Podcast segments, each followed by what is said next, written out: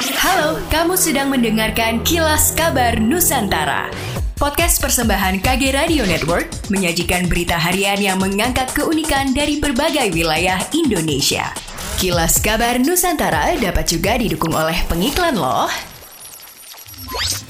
Wakil Wali Kota Palembang, Fitrianti Agustinda mengatakan, dalam waktu dekat pihaknya bakal menjalin kerjasama dengan pihak distributor dan produsen unggas di Kota Palembang.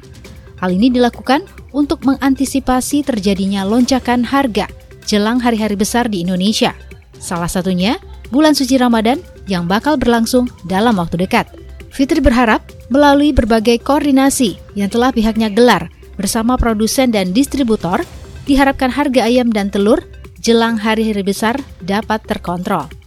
Dikutip dari ews.kemendak.go.id, hingga hari Jumat 4 Maret, Harga daging ayam ras berkisar di Rp35.400 atau naik dari harga sebelumnya yang berkisar Rp35.100.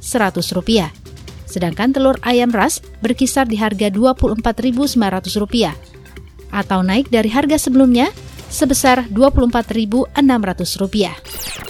Ajak si kecil belajar sambil mendengarkan dongeng.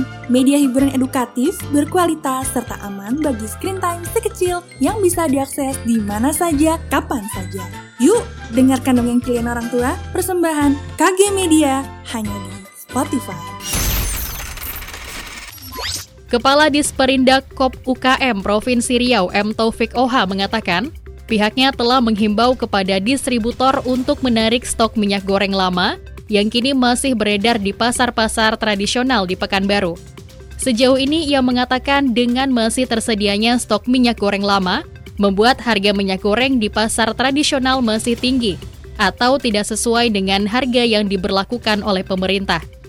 Berdasarkan laporan dalam High Level Meeting TPID Riau pada Rabu 2 Maret 2022, hanya satu pasar tradisional di Kota Pekanbaru yang telah menjual minyak goreng dengan harga sesuai HET yakni di Pasar Arengka, yang mana untuk minyak goreng kemasan bermerek jenis 2 dijual seharga Rp14.000 per kilogramnya. Selain itu adanya kelangkaan minyak goreng yang dialami beberapa kabupaten kota disebabkan karena terbatasnya ketersediaan yang dipicu oleh permasalahan distribusi.